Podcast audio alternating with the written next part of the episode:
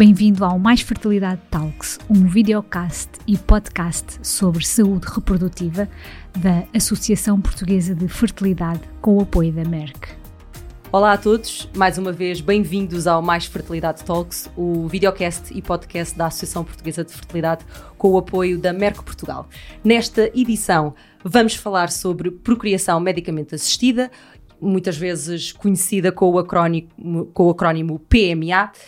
Um, e vamos, portanto, abordar uh, a parte da ciência e quando a ciência uh, traz esperança. Esperança que eu acredito que é um termo e uma palavra muito usada e que acompanha os casais que querem ser pais desde o primeiro dia uh, e acredito que aqui a nossa convidada também possa concordar comigo, doutora Daniela Sobral, que é subespecialista de Medicina em Reprodução. Muito bem-vinda e obrigada por ter aceito o nosso convite. É ou não a esperança muito utilizada pelos pelos casais que acompanha.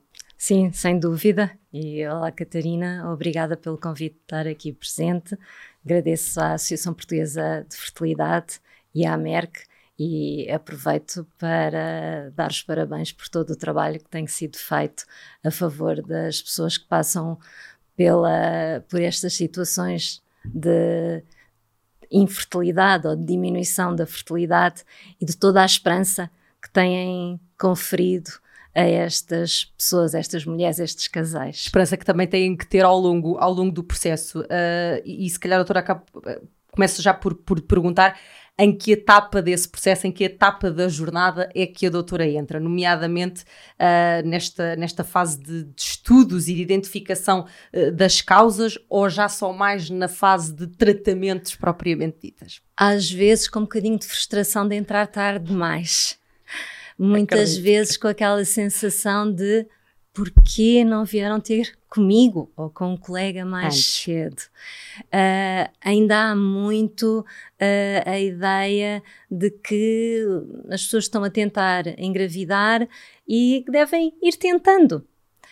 E realmente é importante haver a noção de que, mesmo um casal jovem, a probabilidade de gravidez por ciclo é só à volta de 20 a 25%. No entanto, ao final de seis meses, já mais de 50% dos casais jovens engravidaram e ao final de um ano, à volta de 85%. E portanto, quando ao final de um ano um casal jovem não tem uma gravidez, não é para continuar a aguardar, deve ir buscar ajuda. E se já não for assim tão jovem, principalmente a idade da mulher, então a ajuda deve ser procurada mais cedo. Portanto, uma mulher com mais de 35 anos, ao final de seis meses, é bom que vá fazer alguns exames para ver o que é que se está a passar e uma mulher que já tem mais de 40 eventualmente pode até nem aguardar esses esse, seis meses. Período. Uma ideia um bocadinho errada que as pessoas têm é que quando vêm pedir a nossa ajuda é logo para avançar para uma fertilização in vitro. Não é verdade. Nós temos terapêuticas médicas, terapêuticas cirúrgicas e realmente temos as técnicas de procriação medicamente assistida, mas que se há uma série, há uma série a mulher ou o casal nos chegar numa altura, não é quando estão a tentar engravidar há 10 anos, é se começaram a tentar engravidar, nós muitas vezes o que fazemos é a monitorização da ovulação uhum. e, por exemplo, podemos dar um suporte, por exemplo, de progesterona na fase lútea. Agora, neste, no Congresso Europeu de Medicina da Reprodução, na este agora de 2023, houve um trabalho interessantíssimo sobre a utilização da progesterona na fase lútea em situações de infertilidade de causa desconhecida uhum. e com umas taxas de, de, sucesso bastante simpáticas. E, portanto, há uma série de coisas que podem ser feitas antes de se avançar para as técnicas de procriação medicamente assistida. Deixar também esse, esse apelo àqueles que podem ouvir ou ver o, o podcast, que de facto, com quanto mais uh, antecipação, melhor. Um, mas se calhar é importante definirmos aqui como é que se determina qual é que será o melhor tratamento para ajudar uh, um casal, nomeadamente porque estava-me a dizer que há, há, há, procedimentos feitos até a priori antes uh, de uma coisa mais, uh, é mais, mais aprofundada. E, e, como, é que isso, como é que isso é determinado? É, é fundamental fazer uma história completa à mulher ou ao casal, é muito importante termos alguns exames, que no caso, por exemplo, de um casal o espermograma, uhum. a avaliação hormonal da mulher, uma ecografia e, eventualmente, em algumas situações, a avaliação das trompas. E depois, a tomada de decisão de qual o tratamento a realizar depende dessa avaliação que é uhum. feita, da idade da mulher, do tempo que estão a tentar uma gravidez e também das próprias expectativas do casal. É diferente de um casal que já tem um filho, de um casal que não tem nenhum filho e que, por exemplo, pretende ter três ou quatro filhos. Ou um casal que não tem nenhum filho, mas que o projeto de família é ter um filho. E, portanto, todos esses aspectos têm que ser tidos é em conta. o conjunto que faz a história. Claro. E, portanto, hoje em dia uh, estamos longe da, da, daquele modelo que era o médico decidia qual é que era o tratamento indicado. Não, nós hoje em dia propomos qual é o tratamento que nós achamos que será mais indicado. Mas é uma conversa que temos que ter com a mulher ou com o casal. Exatamente por falarmos em, em tratamentos. Que técnicas sendo, tentando, tentando pedir-lhe que seja mais concisa possível, uh, porque lá está, percebo que depende muito de caso para caso, mas que técnicas é que atualmente temos disponíveis em Portugal? Nós, em Portugal, estamos num patamar técnico-científico muito elevado. E, portanto, isso já, já são ótimas notícias, não é? Para quem nos ouve. É muito importante também haver esta noção e, e, e, estamos assim também graças aos pioneiros da PMA em Portugal. Nós começamos a fazer tratamentos logo muito cedo.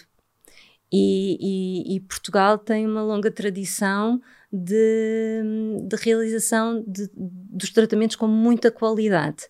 Claro que gostaríamos, se calhar, de já fazer em mais quantidade, não estamos ainda a, a níveis de conseguir um, ter um, uma boa uh, replicação de, portanto, para contribuirmos para a taxa de natalidade que gostaríamos, mas por falta termos, de, de, aproximação de, de, dos casais e das pessoas por, que sofrem por deste... vários por vários fatores, por fatores que, um dos fatores que eu acho que é mais importante em Portugal é que acho que devia haver um bom plano uhum. de educação para a fertilidade. E acho que isso não existe. Era uma coisa que eu acho que faz muita falta em Portugal. É fundamental educar os nossos uh, jovens, jovens, de claro. como cuidar da sua fertilidade, porque há, há situações em que nós podemos evitar que a infertilidade ocorra. Há situações que não.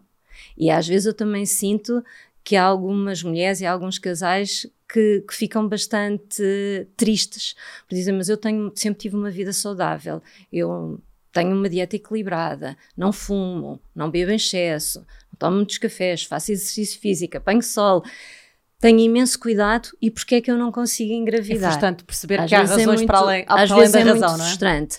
Mas isso não invalida que a pessoa deva ter esses, esses cuidados, não é? E, portanto, isso acho que é o que faz mais falta em, em Portugal, porque, sem dúvida, conhecimento é poder e quanto mais, mais. conhecimento as pessoas tiverem. Uh... E estarmos, estarmos bem posicionados também era uma das, das minhas questões e que, e que felizmente a doutora já, já me respondeu. Uh, estamos bem posicionados até, até a nível da, da Europa, uh, mas há pouco perguntava-lhe quais são as técnicas especificamente. Isso nos pode dar uma breve descrição uh, de cada uma delas. Portanto, os tratamentos que temos à nossa disposição são os tratamentos médicos, uhum. por exemplo, como eu já falei, os suplementos hormonais, são os tratamentos cirúrgicos e hoje em dia temos cirurgias cada vez mais minimamente invasivas. Na área da medicina da reprodução, uh, privilegiamos as laparoscopias, as histeroscopias. E depois temos as técnicas de procriação medicamente assistida, sendo que a técnica mais simples é a inseminação intrauterina, em que uh, controlamos a ovulação e na altura em que a ovulação está uh, a ocorrer, fazemos uma preparação de esperma, uhum. que depois, através de um catéter muito fino, não é uma técnica nada dolorosa, introduzimos o esperma tratado dentro da cavidade uterina. Depois temos a fertilização in vitro, que, como o próprio nome indica, a junção do ovócito e do espermatozoide é feito em laboratório com a variante da microinjeção intracitoplasmática, em que em laboratório, bem complexo. em que em laboratório é selecionado o espermatozoide e introduzido através de uma micropipeta dentro do ovócito e que essa técnica é utilizada em fatores masculinos graves ou quando num tratamento FIV anterior não houve fertilização uhum. ou também quando se utilizam ovócitos uh, criopreservados. Depois há a transferência de embriões congelados, hoje em dia uma técnica que utilizamos cada vez uh, mais. Temos também a preservação da fertilidade, com a preservação de ovócitos, preservação de espermatozoides, tecido ovárico, tecido testicular. Temos ainda um, uh, as técnicas de roupa, roupa, que é a recepção portanto, em, em, casais de mulheres, a recepção de ovócitos da parceira. Temos também os testes genéticos pré-implantatórios uhum. e temos também a gestação de substituição. Uma panóplia bastante, bastante alargada, alargada de, de opções que se calhar perguntava-lhe se têm aqui algum algum limite técnico uh, de, de, utilização de alguma destas, destas técnicas consoante a idade da mulher ou do homem? Há aqui algum, algum limite que, que tenho que ter em conta? Atualmente em Portugal não há limite de idade uhum. do homem. Em relação ao limite mínimo da, da idade, são os 18 anos. O limite máximo são os 50, portanto, os 49 anos e, e 365 hum, dias, nos hospitais privados. Nos hospitais públicos, para a fertilização in vitro, são os 40 anos, quando a mulher, uh, portanto, no início dos 40 anos. E para a inseminação intrauterina, os 42 anos. Nos hospitais privados, uh, o limite de idade para as técnicas com os próprios ovócitos depende da taxa de sucesso dos mesmos. E nós sabemos que aos 42 anos, uma mulher que faça uma inseminação intrauterina, a uhum. taxa de sucesso é quase zero. E aos 45 anos, uma fertilização in vitro com os próprios ovócitos, também a taxa de sucesso é quase zero. E, portanto, embora nos hospitais públicos no, desculpe, nos hospitais privados. privados. não haja limite de idade, temos que ter o bom senso claro. de, de não estar a fazer uma técnica cujas taxas de sucesso são mesmo muito, muito reduzidas. E por falarmos precisamente em, em, em taxas de, de sucesso, quais são aquelas, aquelas técnicas e aqueles tratamentos que têm maior taxa de sucesso e que, portanto, também eu acredito sejam mais uh, usados ou no público ou no privado, ou, em ambos? Sem dúvida que uh, a técnica que tem maior taxa de sucesso com os próprios ovócitos é a fertilização in vitro. Claro. No entanto, se falarmos em tratamentos com doação de gametas, estes têm umas taxas de sucesso bastante superiores. Temos é que ter a noção de que só se deve avançar com doação de ovócitos quando realmente achamos que já não faz sentido continuar tratamentos com os próprios gametas devemos privilegiar os tratamentos com os próprios gametas. Claro. Um, o que é que é necessário uh, para que os casais continuem a ter uh, esperança uh, e, e nesta, parte da ajuda que, que a PMA pode, pode ter na, na sua vida, nas suas vidas e a, e a contribuir para, para um dia realizarem o sonho de, é, de serem pais? É fundamental uma gestão das expectativas e é fundamental um conhecimento, era o que eu dizia, conhecimento é poder, e é, é fundamental um conhecimento das verdadeiras taxas de sucesso. Fala-se muito em falhas repetidas de implantação, que realmente é, é extremamente frustrante, tanto para a mulher ou casal que está a fazer o tratamento, como para a equipa médica que está a aconselhar. Mas ainda recentemente foi feito um, um estudo que mostrava que em embriões geneticamente normais, com três transferências embrionárias, temos 95% de taxa de sucesso. Agora, são embriões que foram testados e que eram geneticamente normais. Em embriões que não são uhum. testados, uma mulher jovem pode ter que fazer várias transferências embrionárias até conseguir uma gravidez. Claro. Pode ter que fazer três ou quatro transferências. E uma mulher de 42 anos pode ter que fazer ainda um número muito maior de transferências, porque numa mulher de 41 anos, já mais de 80% dos embriões não são geneticamente viáveis. E hoje em dia, e muito bem, nós privilegiamos a transferência de um só embrião. Uhum. Porque é o que é mais saudável, é mais seguro, tanto para a mãe como para a criança. criança. Claro. E se nós vamos transferir só um embrião, nós temos que estar preparados para ter que fazer várias transferências até conseguir uma gravidez. E isso é muito, muito difícil de gerir.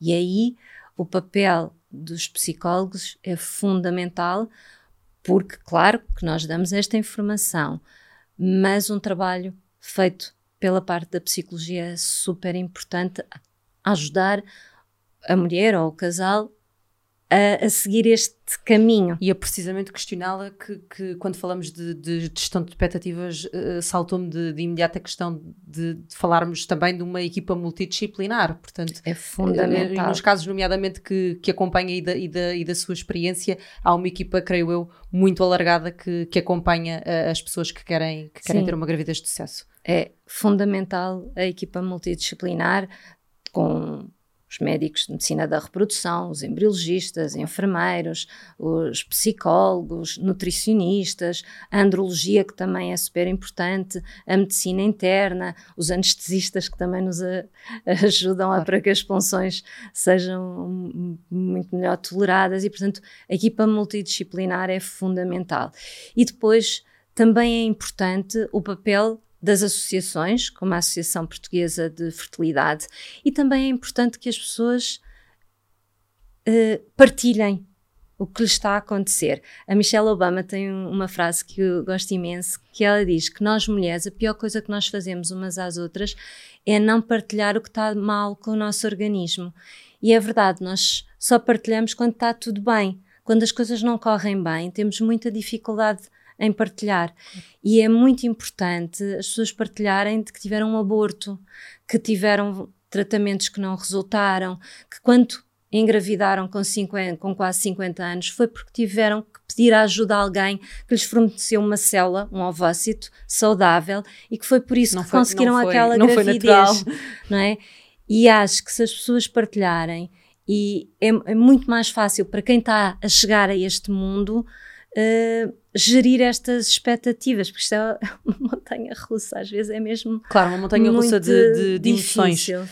Um, exatamente para também abrirmos esse, esse caminho para uma, para uma partilha mais alargada, que, que eu acredito que é, que é o propósito deste, deste podcast e, e videocast, uh, porque de facto é importante que, que, que, se partilhe conhecimentos e que se abra aqui caminho à, à literacia em saúde, que, que, que eu acho que honestamente está, está ainda a dar, a dar os primeiros passos no no, nosso país e que precisa de ser, de ser incrementada. Uh, mas queria uh, puxar a nossa conversa um bocadinho para o início, porque me falava uh, que esteve também no, no Congresso Europeu e perguntar-lhe se, se, é possível afirmar que de facto têm sido dados passos muito largos a nível de, de investigação e explorarmos aqui um bocadinho o nosso, o nosso posicionamento a nível, a nível europeu e por comparação com outros casos que possa conhecer de outros países da Europa, até do do mundo, uh, como, é que, como é que Portugal está o que é que Portugal está a fazer, o que é que Portugal está a fazer de diferente uh, e como é que Portugal é visto lá fora. Porque isso também, de certa forma, se calhar pode dar, eu tenho, eu tenho esperança que dê, que dê aqui um, um, um voto de, de confiança uh, nos, nos, nossos, nos nossos procedimentos e também nos nossos profissionais. Sim, eu acho que Portugal está muito bem posicionado e tem havido um, um avanço enorme na área da, da procriação medicamente assistida, a começar pelos próprios protocolos terapêuticos. Hoje em dia, os protocolos terapêuticos estão, são muito mais user-friendly. Fazemos muito menos doses hormonais durante muito menos dias, as, as injeções são extremamente práticas, muito bem toleradas e, e portanto, a, a, esse nível houve uma evolução mesmo fantástica. Depois, a nível laboratorial, também houve um, uma evolução enorme. Posso falar vários casos, mas vou falar aqui da vitrificação. Uhum. Uh, a vitrificação veio fazer com que as técnicas de procriação medicamente assistida tivessem um maior sucesso e sejam e fossem mais seguras. Um dos grandes problemas que tínhamos antigamente era o síndrome de hiperestimulação ovárica, que embora fosse raro, era uma situação que poderia ser extremamente grave. E hoje em dia é raríssimo isso acontecer, porque quando temos mulheres em que vemos que vamos, pode haver o risco de termos uma hiperestimulação ovárica, nós fazemos a colheita dos ovócitos, juntamos com os espermatozoides, criamos os embriões e depois congelamos os embriões. É o chamado frisol. Não é que essa situação seja para todos, porque é, nós dizemos o frisol não é for caso all, a caso. não é caso a caso, mas sem dúvida que, que foi uma evolução uh, tremenda. Depois o que já falámos da transferência eletiva de só um embrião, que veio fazer com que o número de gravidezes de gêmeos diminuísse de maneira acentuada e ainda agora neste congresso uh, viemos no fundo, no fundo congratular-nos como comunidade de termos ba baixado imenso o, o, número, a taxa de gravidez gemelar, com, com, com, com, o concomitante diminuir de uma série de situações, como as paralisias cerebrais e outras que estavam muito associadas às gravidezes de gêmeos. E, portanto, hoje em dia podemos estar tranquilos de que estes tratamentos são seguros para as mulheres, tanto uh, nos trabalhos que têm sido feitos, por exemplo, nomeadamente em termos de cancro da mama, têm sido bastante tranquilizadores e em termos da segurança para a criança futura. Claro que há algumas técnicas ainda mais recentes que ainda não sabemos quais são, quais são os efeitos que vão ter a longo prazo. Não é? E é sempre uma preocupação, e todas estas crianças vão sendo acompanhadas para nos podemos uh, Tranquilizar. Tranquilizar, claro que sim. Há, há, um, há um processo, eh, como, como já percebemos, e há aqui um, um, caminho ainda a ser, a ser percorrido, que também acredito será, será percorrido pela doutora.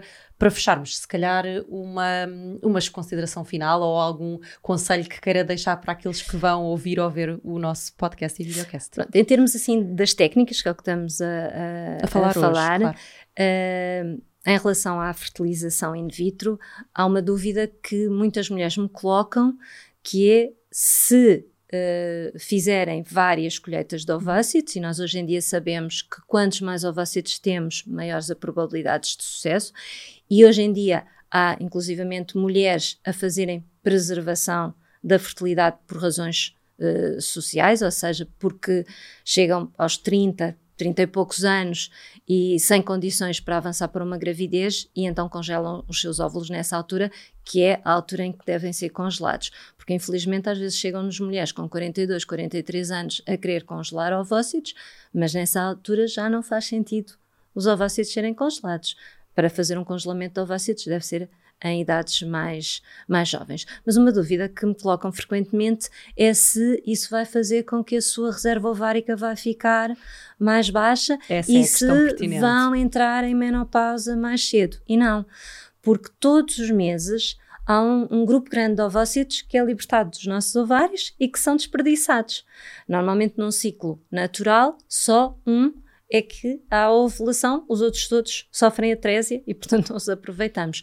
Nos tratamentos, nós tentamos aproveitar o maior número de, de ovócitos. Claro. claro. Uhum. Deixar também esse apelo um, às, às ouvintes e aos ouvintes que, que, que podem procurar uh, ajuda e que podem e devem uh, ser, ser bem acompanhados e aconselhados por, por especialistas, especialistas como uh, a doutora Daniela, que hoje esteve connosco. Muito obrigada pelo seu cuidado, obrigada pela forma tão esclarecedora a que respondeu às minhas perguntas e tenho a certeza às dúvidas de muitos dos que nos acompanham em casa. para esses, espero que este episódio tenha sido do vosso vosso, do vosso interesse e que tenha aguçado a curiosidade para ver ou rever este podcast e videocast, acedam às plataformas e, claro, uh, para essa curiosidade aguçada, não deixem uh, de pesquisar nas diversas plataformas, redes sociais e site, nomeadamente da apfertilidade.org.